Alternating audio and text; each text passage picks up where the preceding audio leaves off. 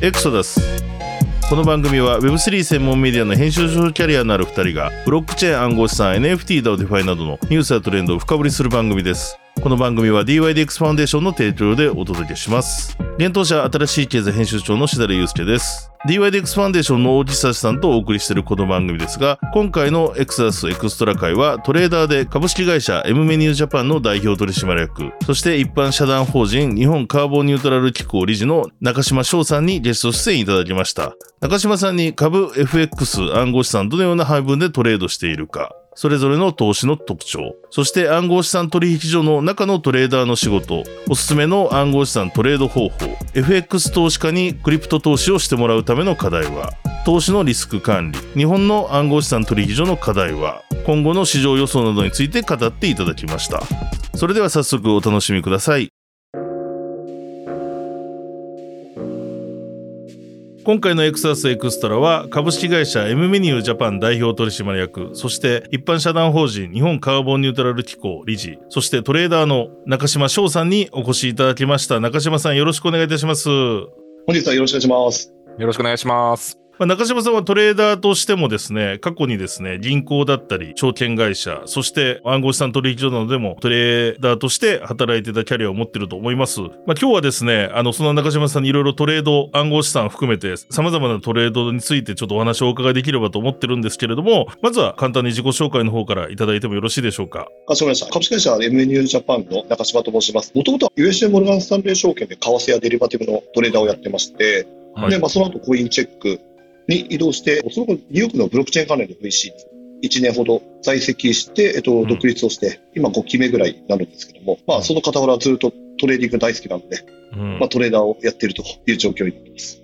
まあ本当にそういう意味では、そのクリプトの前はまず株とか、それこそ外国為替とかそういったところからも入ってるってことなんですか？あ、基本そうですね。外国為替で、もともと大学からもうトレードをやってるのが私は。はいはいはいはい、はい、主戦場は FX と株価指数ですね。はい。で、まあ2017年からクリプトの方に入って、クリプトが3つ目に入ってきたと。はい。学生の頃から始められてたっていうのはどういうきっかけなんですか？あ学生の時はあのゼミが株のゼミだったんですよね。現物株とか。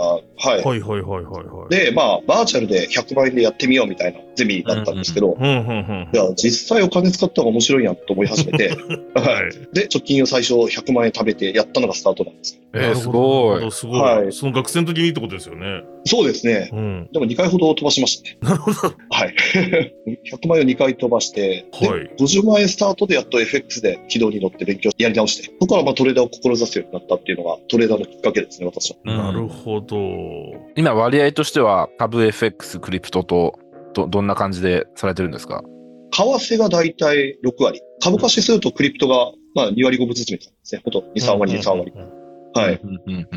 なるほど、ね、そ。それは変わらないんですか、まあ、大体いつもそのぐらいの割合なんですか、最近は。あ、そうですね。日々変動したり、週ごとに変動したりするものなんですかもちろんトレンドで、まあ今だったらクリプトがやっと去年ぐらいから盛り上がってきたと思うんですけど、それでちょっと比率は、クリプト上がりましたね。もともとはもう、もう現物で持っていたり、短期でちょっとやったりぐらいだったんですけど、うんうんうん、もうブルー相場になってからは、ちょっとクリプトの割合が増えてきたところですね。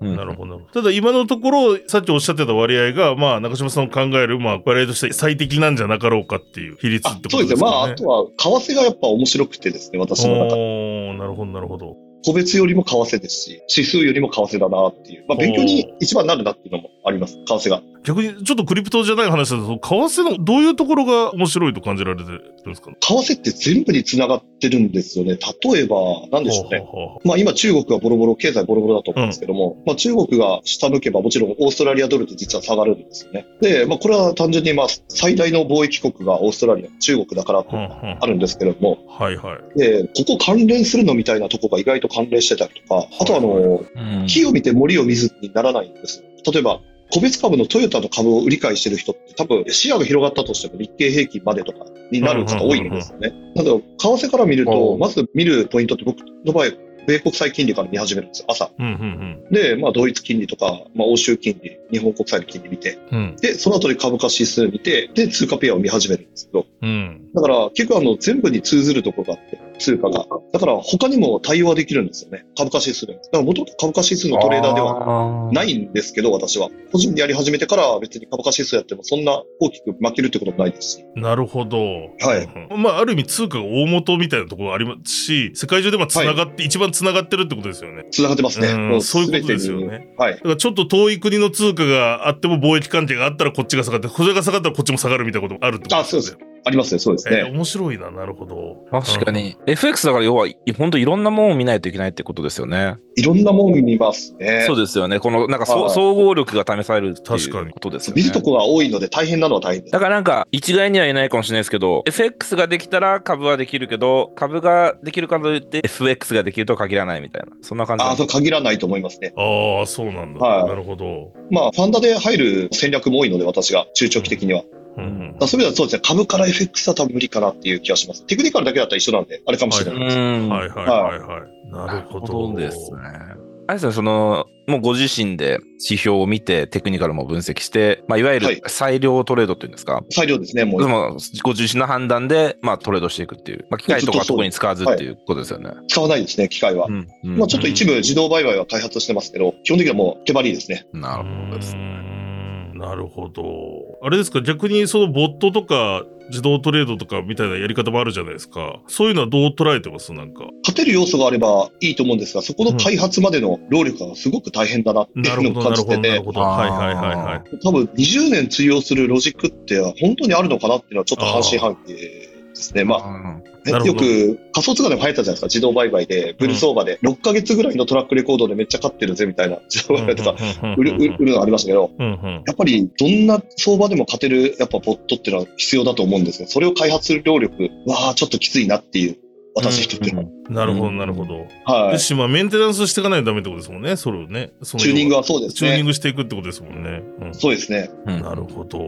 ちなみに、ちょっとその投資のお話もさらに聞きたいんですけど、その前にちょっとキャリアみたいなところもお伺いしたくて、今あおっしゃってましたけれども、銀行、証券会社、そして仮想通貨取引所というふうに、まあキャリアとして答えられてるけど、それぞれでもやはりその投資業務みたいなことを仕事にされ、あの、こ今の前のお話って個人で資産増やす投資って話なんですけど、そういった会社でもそういった投資業務をやられたってことですよね。おっしゃるそうですね。えっと、それぞれ実は全然違っていて、はいはいはい。UFJ モルガン・スタンレー証券の前には青空銀行という銀行にいたんですけども、はい。まあ、そこでは、あの、米国債の運用と、うん。MBS って言ってリーマンショックの元凶になった証券化商品があるんですよ。 Mortgage Backed Security って、うんで、そこの銀行のポートを使って運用するっていう部隊がありまして、だからもうイメージなんていうんでしょう、もうかなり長期ですよね。もう数年スパンで見たりとか、はいはいはい。金利のシナリオをまあ3つぐらい用意して、こうなったら PL がこんくらいずれると。うんうん。で、例えば3月決算だったら、あ、こんくらい決算に足りないから、今回益が出てるものはこれだけ一回益出ししようとか。うん。だからトレーディングタッチっていうよりは、まあ、ポートフォリオ運用に近いなるほど、なるほど。ましたね。はい。はいはいはい。で、まあ、銀行ってよく言われるバイサイドって言って、証券会社のお客さんなので、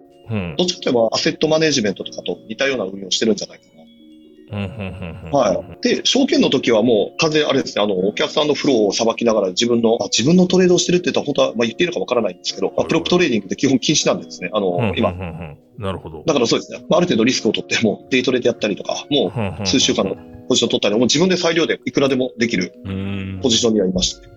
えー、なるほど。で、まあ、運用のなんかやり方はなんとか分かってきたので、はいはいあではい。プロってはこうしてるんだなとか、こういう考え方があるんだなっていうのは学べたので、やっぱ自分のお金運用した方がいいなって思い始めた。やうんうんうんうん。っぱ証券会社だとできないので、うんもらえてボーナスだけです。うんうん。だから、トレーダーは続けたいけど、自分のお金運用したいってはいなった時にちょうど2017年で、そうですね、まだ僕はハッキング受けた時にコインチェックのユーザーだったので、なるほど。はいはいはい、17年冬、18日1月ぐらいですね。はいはい、そうですね。はい。で、そこで、あ、仮想通貨があるんだって気づいて、うんうんうん。それでもトレーダーをただ続けたくて、商品が仮想通貨だったっていうだけで、別にブロックチェーンに興味があって行ったわけじゃなくて、私最初。なるほど。はいはいはいはい。そうなんですよ。で、あ当時はそうですね、コインチェックだけ受けて入れていただいて、うんうん。もう逆張りでしたね。まだもうマネックスで買収された後だったので、はいはい。えだから当時は何もできないですね、もちろん。もう、まあ、設楽さんもお知られ方もほとんどかなりいらっしゃると思うんで、こっちもう聞かれてると思うんですけど、はいはいはい。もう、橋の上げ下げすべて金融庁みたいな状態なので、はい。なるほど。はいそうっすよ。リスクも取ってトレードもできないですし、はい。ん。はい。だからもうポジション操作が多いですね。まあ、たまにしれっとビットコインを減らしてアルコインを増やすとかっていう、このクリプト同士の、クリプトトゥクリプトの通貨ペアみたいな感じで遊びでやったりしてたんですけど、実は。はいはいはい。まあ本当はそれもダメなんですよね。リスクを取ってる。なるほどなるほど。はいはい。まあそのくらいしかできなかったんですね。え逆にあの、初心者的な視点での質問になるんですけど、なんか仮想通貨取引所さんって、まあ、はいお客さんが売り買いした時のスプレッドだったり手数料みたいなものが収益源じゃないですか、はシンプルに言うと。で、そうですね、当時のところ。はい。だからまあ、その仮想通貨取引所の中にいるトレーダーの人って何してるのかって結構意外と一般の人はわかんないというか、うんうん。その、あなんていうんですかね、別に人の取引をまあこう場を提供してるみたいなイメージが多分あると思うんですよ。まあ取引所なので。まあそうです。実際、はい中島さんとか、その、いわゆる仮想通貨取引所の中にいるトレーダーって何をやってるのかって教えてもらうことできますえーとですね、トレーディングはほとんどできてないですね。コインチェックの場合は。ほうほうほうほう。ポジションの傾き、お客さんと自己のポジションの傾きを見て調整したりとか、ああ。もう極力リスクを減らす作業が多かった。いや、フロートレーダーに似てますかね。もうリスク量をどれだけ減らせてるです。でも、基本自動売買でカバーするので、はいはいはい。お客さんが買ったら当時は Poloniex でカバーしたりとか、昔はほど。。まあ今は多分バイナンスが使ってると思うんですけど、ふんふんふん。あそこはもう自動的にもう和田さんが最初作ってくれてたんで、ある程度。はいはいはいはい。まあもうポジション量を見てちょっと傾けたりするぐらいで、多いのはやっぱ新商品の開発とかマーケットサイド、あとは海外のカバーの会社さんとかとの英文の契約書の提携とか、ミーティングとか、うん。意外とトレーダーっぽくはないかもしれないですね。だから今、どこと取引所なら多分トレーダーはほとんど多い、多分ビットフライヤーぐらいじゃないですかね。まともにリスク取ってトレーダーを採用してるの。そ、その、さっき言ったトレーダーっぽい取引所のトレーダーっていうのは何をするんですか？逆に。あ、ごめんなさい。これ120%本当は分かんないんで、ちょっとあれですけど、はい。多分ビットフライヤーさんは、えっと、ある程度年収も出して、数千万のパッケージで出してるので、リスク量こんくらいねと。うん例えば日本円換算で、まあ5億ねとか10億ねとか決めて、うん。その間でターゲットを設定して、これだけトレードで上げてくださいねっていう、あもう証券のトレーダーと同じだと思います。なるほど、なるほど、なるほど。えー単純に、そのお客さんの取引がどうこう関係なくて、社内、会社として暗号資産投資をやる部門として雇われるってことか。そうですね。なるほど、なるほど、なるほど。まあ多分販売所のフローとかも打ち込まれる、あ、打ち込まれると売られるんですけど、多分はい。ビットコイン売りたいってのお客さんが来て販売所で叩くじゃないですか。はいはいはい。まあ手数料を例えば2%とか取ってたら2%プラスのまんまでトレーダーをスタートできるとかっていうのは多分あると思うんですね。うん、うん、うん、うん。はい。なるほど、でもなるほど。他は多分ほとんど自動的にこうカバーしててリスクはゼロにしてるんじゃないか。はい。だから、あの、取引所の方は、いわゆる板の方は別にもうあんまやることないってことですよね。あ、板はないですね。ないですよね。で、いわゆる販売所の方でいろいろその裏でこうやったりするっていう仕事があるみたいな。そうですね。あとはまあうん取引所も多分使ってると思いますけどね。自分の注文で。うん。うん。はい確かになんか、この注文はコインチェックでしたみたいな、後で見えますよね。板で買ってもね。相手がわかるような。なるほどな。そうですね。まあ、手数料も安いですね。やっぱ取引所の。はい。で、そこは何年ぐらいいらっしゃって、その後はどういうキャリアだっえーっとですね、コインチェックには1年ちょっとで辞めました。正直マネックスに変わってはもうかなり保守的になってたので、なんかもうちょっと攻めの姿勢がある会社が好きだったんですよね。途中の和田さんとかたはいはいはい、はい。がいらっしゃったイケイケの。うん。であれがもう完全にちょっとなくなったなっていうふうに感じてしまったので、一旦離れようかなと。で、その後あの、ビットフライヤートレーダー職と、えっと、ニューヨークのベンチャーキャピタル2つを受けて、で、まあ、ほぼどっちもいただいたんですけど、まあ、ニューヨークの方がグリーンカードがもらえるっていう話だったんで、うん。おー。すげえ。すごい。ああ、それはいいなと。いいっすね。はい。いいいいなね。と思って、うん。と思ってそっちに行ったんですが、コロナになって、ああ。まあ、ちょっとボスとも私は喧嘩をしてしまって。で、その時に私がちょっと離婚もして、ほう。もう一回休憩しようかなって思って、もう会社も辞めて、ちょっと副業であの、記事を書くのが私好きだったんですよ。はいはいはい。今でも続けてるんですけど、まあ、うん正しいことを発信していくみたいな。気候とか結構見ますよね。そうですね。はああ、そうです。いろんなところで依頼いただいて書かせていただいた。で、うんそれで副収入がある程度溜まってたので、い。うん。まあ、そっちで節税用の会社作ってたんで、もう休憩しようと思って、もう社保移して私が。で、だからそこからもうトレードしながら趣味の記事を書いてっていう生活をしてました。うんああ、なるほどね。で、でそうです。本当去年、そのコインチェックの横に座ってたベトナム人がいるんですけど、はい。その方がベトナム、コインチェック辞めて Google に行って、で、Google をもう辞めて自分でもう、イートトゥーはどうですか、中島さん。はいはいはいはいいやはい。コンセプトは面白いな。この子やったら、すごい優秀な子だったんですよ。もう、コインチェックでもずば抜けて優秀なエンジニアだったんで、うん。この方何でもできるかなと思って、日本法人を私が作って。なるほど。うんはい。はははは。2年ぐらい休憩したので、もう一回ギア入れ替えてやろうかなって思ったのが今の3社目の事業。M メニューズジャパンさんの事業ってことですよね。そうですねはいなるほど、なるほど。これは、現状はそのクリプトとかは関係なく、まず単純に 店舗店舗のレジとしてってことですよね。そうですね。そうです。モモバイルオーダーシステムで、まあ、テーブルに行ったら QR みたいなの置かれていて、はいはい。読み込んで、でもまあ、中に例えば投げ銭ができるシステムとか入れたりとか、いや、スタッフがいい子がいたらお金を投げれるとか、うんまあ、あとはあの、チップっすねまあ、チップ、あ、もうチップですね。うん。あとは、うん可愛い子がいたらちょっと投げといたら、お礼来るんで、はいはい裏でニーってレシートが出てきて。だから、まあ、接点が生まれるんですよね。まあ、ナンパをするように。いいっすね。いいですね、いいですよ。あいいと思うんですよ。あちらのテーブルにみたいなね、ことですよね。昔バーであった、なんか。ああ、そうです、そうです。あれ、もう可愛いから1000円とかって送ったらすぐ来るんで。なるほど。そうか。だから、スタッフ応援みたいなこともできるんだ。接客に対する。そうですね。投げられてる店舗さんは月8万円とかえ、ですね。すごいですね。なるほど。いや、すごい、すごいと思いますね。そう、すごいっす。そのチップ文化のない日本においてすごい話ですよね。本当に。いや、やっぱあのー本当だったらガルバとかで置きたいんですよね、私は。なるほど。いや、まあ確かに。はい。コンカフェとか、確かにいいね。確かにいいかもしれないいいじゃないですか、それ。。うん。スマートフォン上でカード決済できるんで、そういうことですよね。はい、キャッシュレスでできるんですね。盗まれることもないし。なるほど。っていう、ちょっとエンタメレジっぽいのを目指してうん。やってますね。えー、でもまあ最近確かにもう注文これでやってくださいって増えてきましたからね、なんか。全然ユーザーとしても違和感ないですよね。はい。ちょっと福岡の方はまだ高齢者が多くてですね。のはいはい60歳で、あの、スマートフォン見えないとか、文字が。メニューがちっちゃいみたいな。文字がちっちゃいって言われてる。さすがにもう、ちょっと5年、10年後を見据えたらもうそこはいいかなと割り切ってやってますよ。なるほど、なるほど。はい。会社も、まあ、ご自宅も、まあ、福岡っていうことなんですよね、今は。今そうですね、もう地元がこっちだったので、はいはうん。なるほど、はいなるほど。い。いいですね。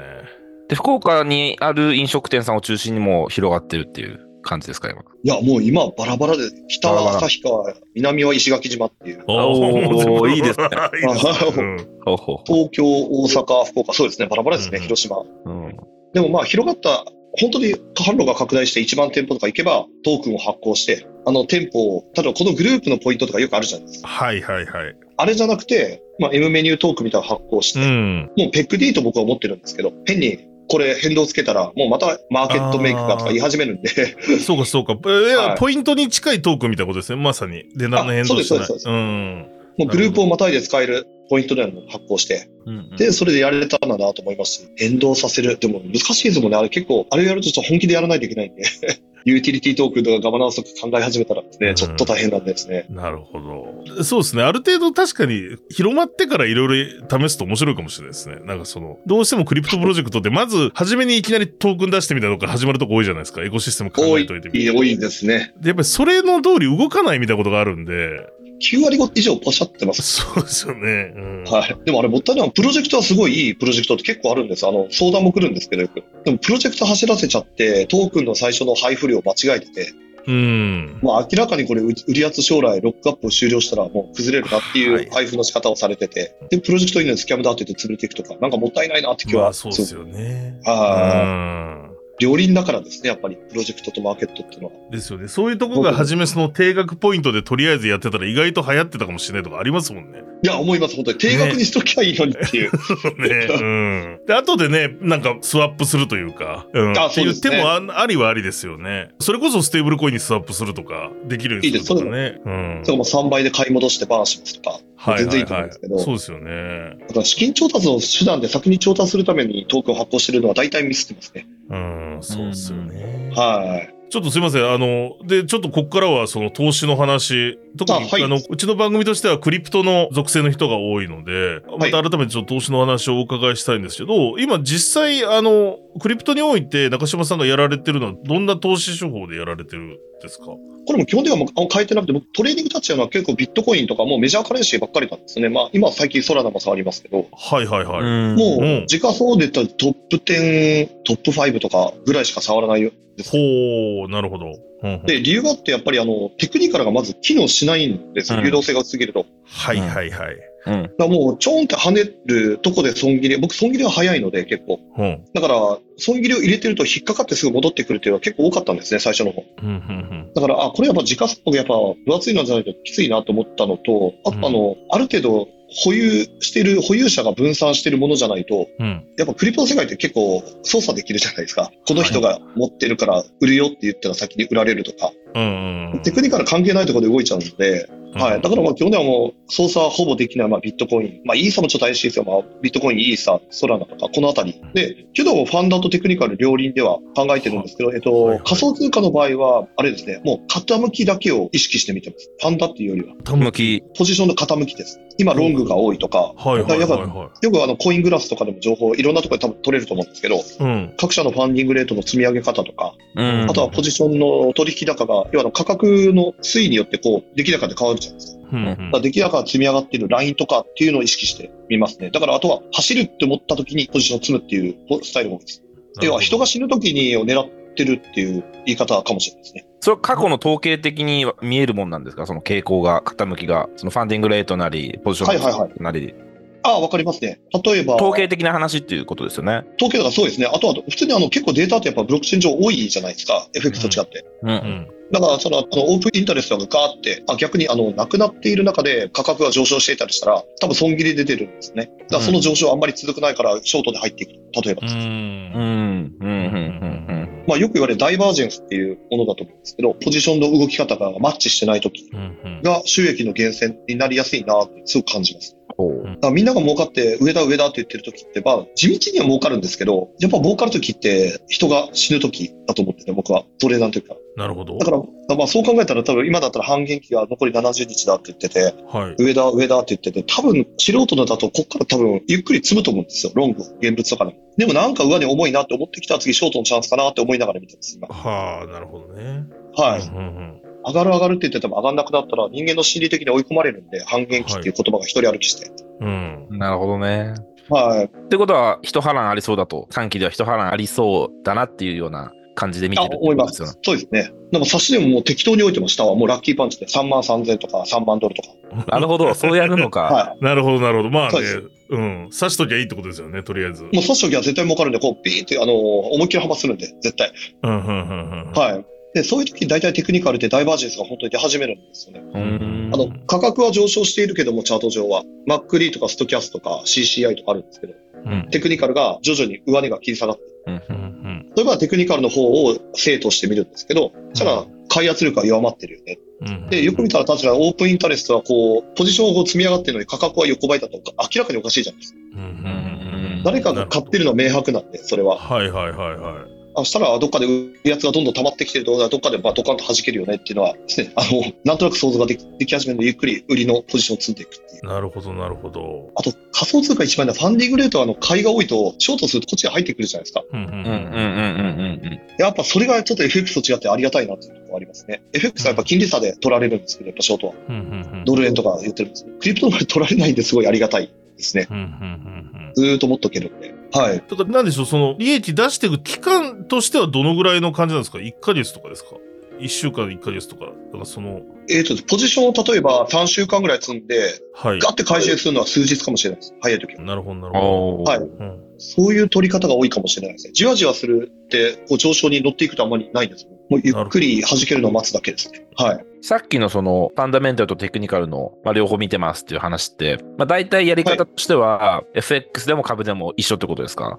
あ、ああれです。FX の話で。うーん。うん。はい。仮想通貨でファンダってそんな影響するんで正直あんまないなと思ってて。ほあう。あだから仮想通貨はもうほぼほぼテクニカルで見てる。テクニカルで見てるってことですね。テクニカルとポジションの傾き。まあ、それはテクニカル、そうですね。うんうんあだからそのビットコイン ETF とかはあまり気にしない。あ、ETF 承認前までは気にしてましたね。うんうんううんん。だからまあ承認、まあみんなはもう完全に織り込んでたんで、そこからそんなに大きく上がるってないじゃないですか、普通に考えて。うんうんだからもうゆっくりショートを積みながら待ってたって感じです。そんなに大きく下がらなかったんで、ちょっと意外でしたけど。うんうんそうか、クリプトではファンダメンタルズって、あだからないっていう認識ってことなんですね。ないというか影響度合いが少ないなのと、あとよくも悪くも情報の消化が、消化の時間が早すぎて、もう ETF もあっという間に消え去ったじゃないですか、正直なところ。確か確かに。はいはい。そう今、結局、グレースケールが売りやつだったって、なんか材料探ししてるだけで、そんなにもう話になってないですし、に。うん。めちゃめちゃ早いんですよね、やっぱこの世界の人たちって思うのは。なるほど。飽き性だと思うんですよ。ファンダもあるけど、それこそね、あの、SEC の間違ったツイートとかでも伸びたりとか、あ、ありますね。そうですね。でそういうのはあるけれども、なんか、まあ、ただ、確かに FX とかとか比べると全然そういう要素は少ないだろうし、大きいものしか意。識しなくて大丈夫みたいな感じですかね。なんとなく中島さん的に。あ、おっしゃってそうですね。コアトレンドを作り出すファンダっていうのはそんなにないのかなっていう。なるほどね。まあ、FX という金融政策の乖離ですね。はいは。がないいのでなるほどね。はい。どっちかといえば僕仮想通貨もやっぱ緩和とかにやっぱ影響されるなっていうのは、だけは見てます。はいはいはい。コロナ中の緩和とか、今だったら引き締め方向に入ってるんで、もう、多分アメリカでだと確か年間に数百兆は抜かれるんですよね、市場流動性が。うん。引き締めモードに入るんで。だから全体の流動性がなくなる中で仮想通貨に本当に入ってくるのかなとか、余裕があるから仮想通貨に入ってきてたと思うんですよ。今まで上がってきたとか。はいはいはでもやっぱファンドマネージャーの優先順位としては先に絶対伝統的なアセットクラスすぐ売れて換金できるものなんで、サラリーマンなんで。い。うんうんうん資金がなくなっていくのは仮想通貨にこれから本当に来るのかなとかっていう考え方はしますね。面白いですね。まあ不思議なんですけど、そうですね。逆になんかありますかね？仮想通貨で大きく影響するファンドって。あるのかな？でも、まあだから難しいですよね。この何年か見てても、その株となんかカップリングしてるような時もあればデカップリングもするし。そうですね。それこそ、あの、金利と見てても、まあ、両方のケースをなんか見てきた気がするので、なんか時期によはいって、そのなんか株とカップリングしてる時もあれば、なんか似たような動きすることもあれば、はい全然変わる時もあるので、なんか、つかみづらいなという感じはしてます。ただ。ETF とか入ってきてもうちょっと本当にそっちに寄ってくるのか、ちょっと僕もそこは分かってないんですけど、なビットコインはそんな感じで、で、アルトなんかはなんかまあそれを ファンだというのかっていうのはあるんですけど、そのさっき言ってた中島さんが買わないようなアルトに関してはなんかそういうちょっとしたニュースでバンと上がったりするじゃないですか。は、なんかそうですね。なんかそのどっかでそれ、はいそれこそコインベース上場みたいな。うん。はいはいはい。あのちっちゃいコインが上場したとか、どこで上場とか、まあなんかバージョンアップとか、はい。そうああ、バージョンアップはそうですね。確かに。だからそういうのがあるから、そっちで戦ってる人は情報収集してるような、テクニカルよりもっていう感じですよね、逆にだから。あ、おっしゃるそうです。コインはなんか個別銘柄なんかやってるようなイメージですね、皆さん。うん。うん。はい。そうっすよね。なんかさっき言ってた伝統的金融の方のファンダで、はい。金利差とか、長短金利差とかって、ファンダって感じがするんですよ。はい。ただそのニュース一発が本当にそういう意味での理論的なというか、ファンダなのかっていうと確かにとは思ったりして、だからそういうのの株でいう金利差、株というかまあ伝統的金融市場での金利差。と同じようなものってクリプト市場ではまだないのかなっていうのは。ないです。まあ、金利がつかないからですね。う。うんん。うん。うん。投資家ってこの動きで多分見るはずなんですけど、あくまでコモディティなんで、まあ、原油とか扱ってるの多分一緒なんじゃないかな。多分時給だけじゃないですか、価格の動きが。そうですね。そうですよねうんうんうん。あと、ちょっと気になるのは、い今まで僕ビットコインの本質的意義っていうのは掴みきれてなくて。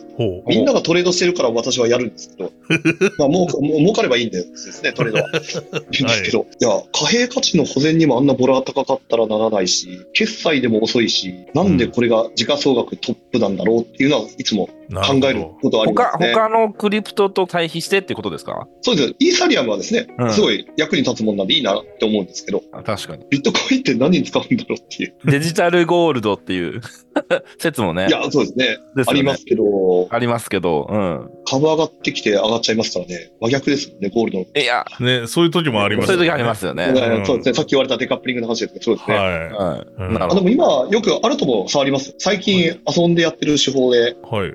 全くテクニカルとは関係なくて意外と儲かるなって思ったのが、はい。海外の KOL はい。で共通して発信してるもはい。はい。はい。のは、イナゴがついてきて、流動性薄いから、すぐ10%、20%上がるんですよ。うんうんうんうんで、X でしか発信してないので、僕はアラートをつけてて、その人たちに。ほうほうほう。発信したと思ったら、その取引所でログインして、ちょっと買うんですよね。うん10万とか、はい20万とか。そしたらすぐになんかポンポンって上がったりするんで、本当に。はいはい。もうすぐ十何万とかになると。うん。そうですねうんうん。これ、いい小銭稼ぎに皆さんなるんじゃないかなと。で、要はすぐ売るんですよね。売るってとことか。ある程度取れたらもう。あもうすぐ、すぐ、すぐ売ります。売るタイミングもね、欲をね、欲張っちゃダメですね。確かにそう。はい。うんなるほどね。売るタイミングももうこれ、博打なんで、あれですよね。ババ引きと一緒ですよね。なるほどねうん。理屈じゃないですよね、確かに。ないですね。よくテクニカルが引いてますけど、絶対不可能でしょって思いますよ、私。うん。な あそうっすよね。ね。時価総額10億ぐらいのチャートでテクニカルバンバン引いてますけど、いや、成り行きで1000万でもあっという間に崩れるのになと思いながら。なるほど。確かに確かに。うんはいでこれはすごい面白いですね、最近。あ、KOL トレーニングですね。KOL トレーニングね。そのリストを見せてほしいですね。そのリスト欲しいですね、本当に。誰を通じて徹底してるのか？ああ、あ、でも一人、一人唯一言えるのは一番信頼したブル BNB さんですね。おお待って、知らないかもしれないです。知らないこれですは多分皆さんフォローしていただいたらめっちゃ役に立つ。ブルビ、ブルブル BN。BNB さん？ブル .BNB だったかな？はい。日本じゃないですよね。海外の方。おそらく海外で海外。35万人ぐらいいるんですけあ、ど、本当だ。36万7千人フォローいますね。うん。最近で言うと本当ラットとかをつぶやいたりとか、へー。へアーティーだったりとか、ちょっとマニアックです。えマニアックですね、相当。マニアックなんですよ。そうなんです。でも、面白いですね、これ。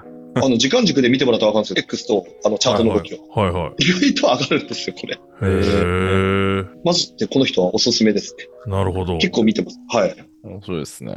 面白い。で、この人、知り合いの、あの、福岡に住んでる、あの、クリプトで事業されてる方がいて、はい。まだ若い26ぐらいかな、今。で、その子は、あの、ドバイにとかに行って、ここの人と知り合って仲いいんですけど、うん勧められて見てたら本当に面白いなと。ううん。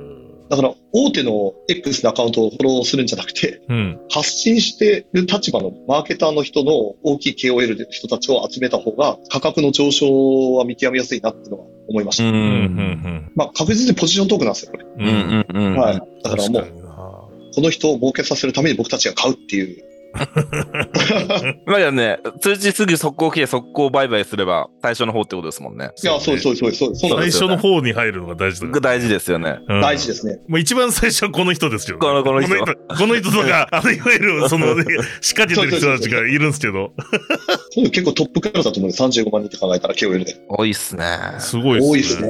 うんちなみに、その、まあそんなクリプト業界なんですけど、はい。FX トレーダーがもっと参入するためには、どんなことが起きる必要があるとかって、あの、ご意見あったりします？まずはやっぱり流動性高める必要あるかなっていう気がしますね。うんあのー僕も最初苦戦したのは、FX のボラティリティと全然違うじゃないですかね、動きの幅が。だからそのリスク量で計算して損切りを入れるとさっき言ったみたいにどんどんついちゃうんですよ。だから、このリスク量、もともと設定していたリスク量を半分にして私、ロットも半分にして、その代わりストップの位置を倍にしたんです。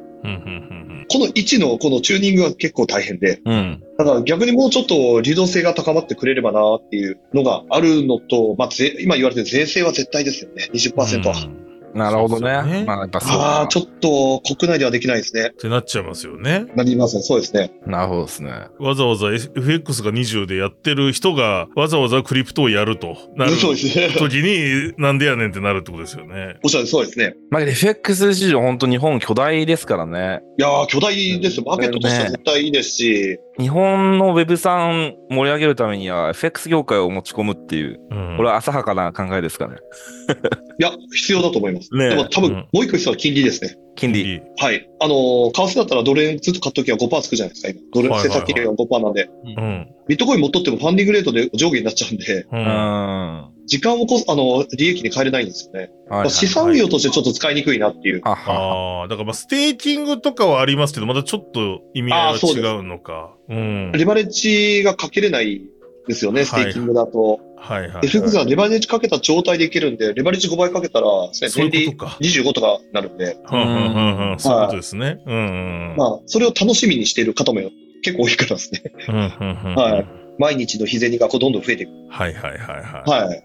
え、でもなんか、すごい、ちょっとそんなんわかんないよって言われるかもしれないですけど、逆に、あの、外国為替はいはい FX について僕初心者なんで聞きたいんですけど、なんか、はい日本でその FX やってる人ってすごい世界最大とか言うじゃないですか。うんはい。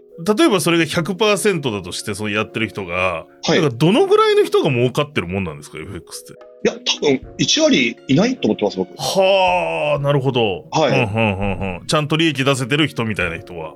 いや、そうですね。とほとんど負けてると思いますね。ああ、なるほど。じゃあ逆に、その、1割弱の人たちで、が勝ってるっていうことですよね。まそうですね。それはもう全部持ってってるんじゃないかなっていう気あ。がしますし、うんだから X 上で勝ちすぎてる人が多いなっていうのは、なんかあれコピー、コピーなんじゃないかみたいな、そういうのですよね。怪しい。これ本当にやってんのかなみたいな。どうやってる人が多い。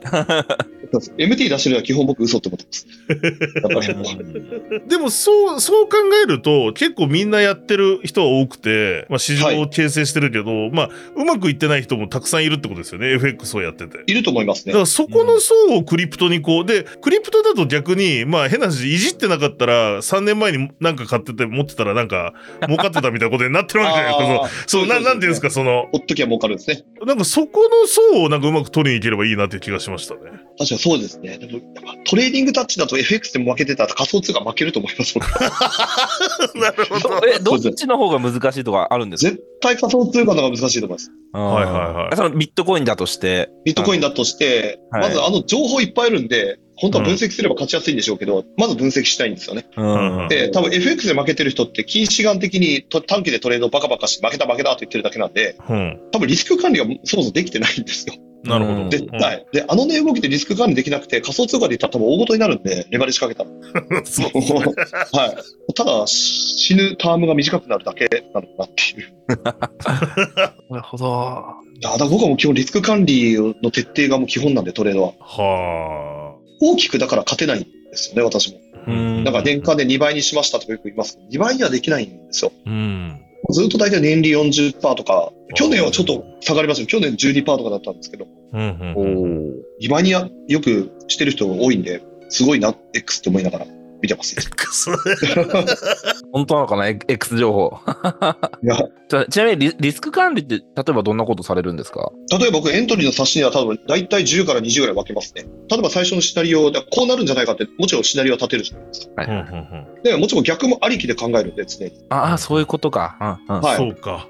うんで、逆に言った時だったら、じゃあ追加でここでエントリーしよう。難品じゃないんですよね。あの、計画的な難品なんですよ。ううん。で、ブレブレイクイブンをここに設定して、損切りここだったら、リスクリアードこらいで取れるよね、だけですね。ああ。で、結局ちょっと逆に言って、あれなんか違うなって思ったら、エントリーせずに切れるじゃないですか、早めに。うんうん。で、そこから、例えば最初のエントリーでうまくいったとしても、利益は利益なんですけど、ちっちゃい利益なんですよね、もちろん。うんうんうんうんでもそれは良しと思ってます。だから、うんうん大きく勝つトレードっていうのはもう負けないトレードに徹するっていううんなるほど。ことですね。だからまあ平凡なトレーダーっちゃトレーダーなんです。はい。でも逆にそれなんか粘り強さが必要そうですね。なんか、すごく儲かる勝てるっていう方がなんかテンション上がるじゃないですか、人間って。ちょっとずつこう、重ねていくって結構精神力がいりそうな気がして。だから楽しくないんですよね。機械的にやると。楽しくないトレードほど儲かると本当だなと思います。ああ、そういうことですね。うん一日どのくらいの時間トレードに使ってるんですか？いや、もう僕朝だいたい6時市場来て、ニュースバーって2時間ぐらい見て、で、刺して終わりです。FX とかおお。ほとんど日中見ないですね。あ、見ないっていうか、あ、見てるんですけど、そんなにガチャガチャはしないですね。デイトレあんましないので、ほうほうほうほうほうほで僕結構ピラミッティング派なんですよ。トレンドに乗っかったら利益確定じゃなくてより積んでいくんですよね、プラスで。う。ほうほうほうほうほうほうほう。だから年間でも利益が出るのって大体1ヶ月2ヶ月ぐらいですよ。そこでバーって取る感じが多いです。うーん、なるほどね。もう雪だるま式に。まあ、多分機関投資家も多分そういうトレードが多いんじゃないかな。はいはいはいはいはい。うん。もうガチャガチャガチャガチャ多分コスト負けしますね。なんだかんだ。楽しいと思いますけど、もうさ酒飲んで寝といたら儲かると思います。それと。正直。すごいな。うん。なるほど、面白いですね。ううんんちなみにさっきも税金っていう話もありましたけど、なんか、あの、まあ、税率以外にも、その日本の、まあ、もともと取引所にいらっしゃったんで、なかなかお答えづらい部分もあるかもしれない。なんか日本の暗号資産取引所、はいもっとこうすべきとか変わった方がいいなと思うとこってあります？感じてるのは一番最先端で Web3 業界にいるんですけど、あまり海外とのコミュニケーション取ってないなっていう印象だけど、要はあ内輪で盛り上がってる印象があって、はいはいはい。めっちゃわかる。めっちゃわかります。あうん。え、それと取引所の、まあ、運営してる人たちがってことですよね？そうなんですよ。伝統的なもう会社になっちゃってて、うん Web3 を使いながら、こう変革していこうぜっていう声をかけてるんですけど、うん。ロビー活動を普通に政治家にしてゆっくり税金税金変えてたりとか、うん。だったら別法人で海外作って別の動き方とかもできるんじゃないのかなって気はするんですけど、本当は。確かに。やっぱスキルは高いと思います、日本の。ううん。うん。あとあのーよく私福岡にいるんでわかるんですけど、はい。東京だけは盛り上がっちゃってるんですよ。うん完全。に。うん。え、そう、ふ福岡どうなんですか？ウェブさんとかいや、ビット。コインって言ったら、ビットコインって言ったら、あ、あの月利5%出るやつですなんて普通に言うんですよ、例えば。いや、それ、それ、違いますよ、MLM ですねっていう。いや、ほんとそういうくらいギャップがあって、うん。ミートアップとかイベントの数異常ですからね、東京。毎日やってますからね、なんか。やってますよね。福岡だとやっぱ1ヶ月2ヶ月に1回あるかみたいな感じじゃないですか、なんか。ああ、そうですねう。ん。でももう、まず、有名どころの会社さん、誰もアンケート取ったら100人を取っても知らない方が多いと思う。多分、ハッシュハブさんも多分知らないと思うし。うん。ああ、そういうことですね。そういうことか。吉田さんのハッシュパレットです。ハッシュパレットハッシュパレット。はいハッ。シュパレット絶対知らないです。絶対。絶対知らない。失礼な発言かもしれないですけど、福岡じゃ知らないんですね。うん。この業界だったら、ええめっちゃ有名な企業じゃんってなると思うんですけど。あなるほど、ね。あそうだ、それはそうですね。うん。だからバイナンスが日本にジャパンできたのも知らないかもしれないですよね。もしかしたら。ああ、全然話題にもなってないです。バイナンスって何っていうところからなんで、本当に。ああ、そうなんだ。だから本当にプロダクト作るなら、そこの層の考え方を理解して、うん。ボトムアップしないと層上がんないと思うんですね。いいもので最先端のを作り続けてもですねうん、ついてこないんで、ユーザーさんが。完全に自己満になっちゃうのかなっていうのが怖いなっていう。うん。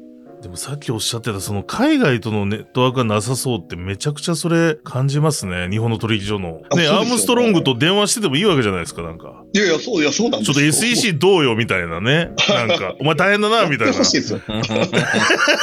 し、なんか別にそれだけじゃなくてビジネス、例えばカンファレンスで絡むとか、あなんかそういうのもあんまり見ないっすよね、日本の取引所。いないですね。なんか、必死で日本の国内で頑張ってる感じが伝わるなっていうのは。でも一番まあなんかまあもちろん大変なとこもありますけど、一番こう儲けやすいゲートウェイじゃないですか、取引所って Web3、日本の Web3 エコシステムの中では。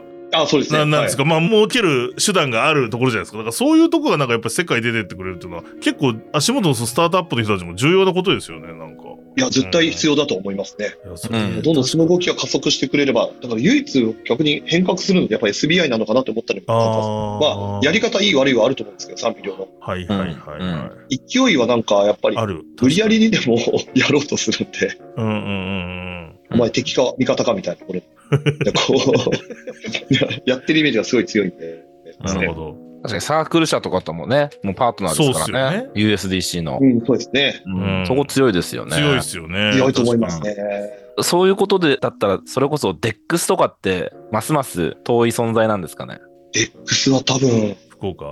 全く知らないと思う。行きましょう。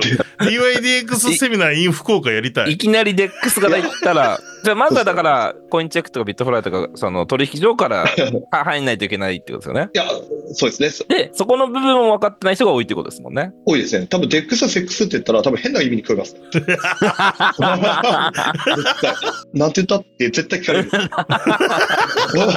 ャグじゃないですか、もうギャグ。いや、本当そのレベルですよ。だけど、覚えてもらいやすいかもしれないですね、それやったら。覚えてもらいやすいですけど、こっちで企業って言ったら、多分、七具さんの暗号屋さん。暗号屋さんですね。そうっすね。なるほどね。まあ結構市とか県は取り組みちょこちょこやってるんですよ。僕も実はちょっと手伝ったりしてて。福岡県あそうなんですかブロックチェはいーンイベントとかアライアンスとかがあって。だから、はいはいはいまあまだいろいろ言いましたけど、多分東京以外で言うと一番ちゃんと、えっ、と自治体が考えてるところです。クリプトとあ Web3 を。そういうイメージある。ああ、まあ、た確かにそう動きは、ね。高島さんもそれこそリップルに会いに行ったりとか、市長も。はいで、渡辺壮太と話したりとかしてるんで、はいはいはい。なんかまだそういう意味では福岡は、まあ、あの、そもそもスタートアップとか、あの、金融みたいなことも言ってるじゃないですか。だから言、ってます、そうですね。だからももっと逆に地方に行くともうどうなるかってことですよね。宮崎とか言ったら大事かもしれないです、鹿児島とか。いや、いやーありがとうございます。チェーンって言葉を知らないですね、多分。はい。逆にそこを意識してプロト開発したら絶対逆に面白いと思いますけどね。意識して作ってるとこないと思うんで。でもメルカリのとかが、まあそれかもしれないですね、もしかして。ああ、そうですね。いわゆる100万人バッといったっていうのは、あれはもう別にビットコイン、ブロックチェーンどうこうって多分ごちゃごちゃ説明してないじゃないですか。そうですね。うん。確かに。難しい言葉外してただ使ってんねだけなんで。であれは、溜まったポイントをとりあえずビットコインにしとかないみたいなうんノリ。はいはいはい。うん。あれいいっすよね。あれはいいですね。そうかうん。メルカリありますね。そうだ。うんうんうんうんいや、ありがとうございます。ありがとうございますちょっと。最後にちょっと、これからどう見てます？今年、まあ、その、うんさっき半減期とかありましたけど、今年クリプト市場どうなるか。まあ、あとはその FX とかも含めてでもいいんですけど、なんか結構今年のビットコインも、あの、いろんな人の予測ではやっぱり全体の金融に影響されていくんじゃないかなっていう予想もあって、それこそアメリカの状況とかも気になるところ。そうですねうん。はい。ど、どう見てます？今年をちょっとどう見られて予想してるかを。いや、言うほど多分上がんないんじゃないかなっていうのはちょっとお思ってます。いや、半減期を過ぎた後の買い材料なくてですね。で、全体的に景気が悪くなるじゃないですか。世界的にも。はいはい。はい伸びるわけじゃないので、うん。まあアメリカもソフトランニングの期待は出てますけど、うん。まあさっき言った引き締め方向にはまだ入ってるからですね、市場流動性って言ったら。あ、その中で仮想通貨のユーザーがどれだけ入ってくるかって言われたら、入ってくる要素があんまりプラス材料はないなっていううん。印象はあります。でも、ビットコインじゃあるとはもしかしたらプロジェクト単位で伸びるのは結構出てくるのかなっていう。ああ、はいはいはいはこんだけソラナが伸びると思わなかったし、い。最初。そうっすね。多分確かに。うん。なんか見てて、ビットコインじゃなくてそっちを見て楽しんだ上の方向を見た方が面白いんじゃないかなっていう。なるほど。なるほどね。だから仮想通貨全体で言ったら全然盛り上がる年だと思うんで、今年。うん。うん。ビットコインじゃないのかなっていう。もうじゃあ、今年最高値更新とかは、まあないないんじゃないかなみたいなイメージですか？あ、いや、あるとは思うんですけど、それも8万ドルとか、そんなとこはいかない。よく言われてた10万ドルとか。みんな予想してるのありますよね、なんか。ははいはいはいい。はい。もう2018年から聞いたよっていう感じの予想がまた出始めたんで、そ れ2億円に行くとかありますもんね。そうですね。だから、流れとしてはでも前回の半減期の多分1年、半年から1年後ぐらいに最高値記録してるじゃないですか。あはいはいだから今回もそれが行くんじゃないかみたいなことはなんかみんなが 意識言っしててる。ますよね。うん。でも今回の半減期で半減する量ってそんなにそもそも供給されてないですもんね。昔の半減期のインパクトと考えたら。まあそうですよね。うんまあほぼビットコインの量が違いますよね。うんい。や、おっしゃるそうなんですよ。半分の意味合いが、絶対値が全然違うんで、今回。そういうことか。だからはい3ビットコインぐらいですもんね、半分になるのは今回は。前回はそうそうですね。6減ってるんですもんね。約ですけど。そうですん。なるほど。最初12とか20を減ってた時に比べたら、そうですね。うん。供給サイドは意外と需給ではぶれないんで、あとはその話題性でどこまでイナゴがついてきて伸びるか。う。うんん。うん。うん。初心者がそれで買うと足元突かれる可能性もなんかあるんじゃないかなっていう気はすご確かに確かに。ただまあ、いいプロジェクトをゆっくり保有して持っといて方が楽しめるんじゃないかっていうですね。アルトコイン。ありがとうございます。はい。いやー、めちゃくちゃ面白く中島さん、ありがとうございます。いやー、楽しかったです。ありがとうございます。ありがとうございます。なんか最後に中島さんの方がなんかお知らせとかであったりします？リスナーの人とかになんかお伝えしたいこととかあれば。今、あの、もともと趣味で、身内だけで、えっと、金融のグループを作ってたんです、私が。うん、うん、もう2年ぐらいやってるんですけど、60名ぐらい今いまして。うん。はい。えあもう投資の前の考え方をずっと毎日僕発信してるんですよね。朝調べたことを。へえ、はいはい。だから、もうまともになんか考え方を勉強したいとか、ポジションの傾きどうやって見るのとかっていうのを勉強したいとか。うん。まあ FX 結構多いんであれなんですけど。ー。うんうんなんかもしそういうのなんか勉強したい方がいたら、うん。あの、X でも DM でもいただければ嬉しいなとうん。あいうふうに思いま。した。はい。公開してるやつじゃないんですね、それは。X は一応一番上で固定では置いてるんですけど、はいはいはい。常に募集してるわけではなかったんですよ、これまで。えなるほど、なるほど。へえ。はいで、まあ、毎日発信する、ちゃんと事業化すればって言われて、周に。りの方から。ああ、じゃあ、一回ちゃんとやってみようかなって思ったのは本当今月だったので。なるほど、なるほど。なんです。はい。えー、じゃあちょっと中島さんの、あの、X のアカウント、リンク貼っとくんで、皆さんご興味あれば。はいよろしくお願いします。ありがとうございます。はい。ということで、今回は中島翔さんにお越しいただきました。中島さん、本当にありがとうございました。すいません。ありがとうございました。ありがとうございましたあ。りがとうございました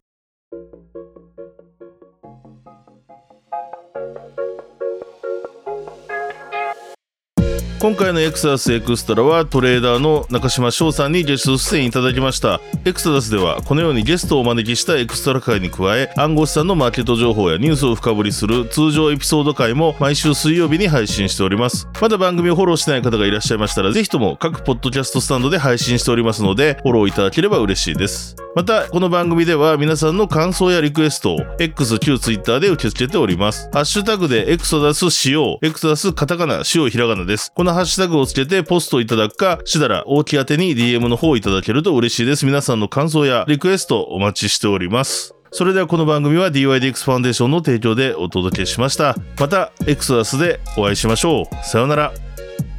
この番組は一般的な情報提供のみを目的として配信しているものであり、いかなる暗号資産、有価証券等の取得を勧誘するものではありません。また、出演者による投資助言を目的としたものではありません。暗号資産投資にはリスクが伴います。投資を行う際はリスクを了承の上、ご自身の判断で行っていただくようお願い申し上げます。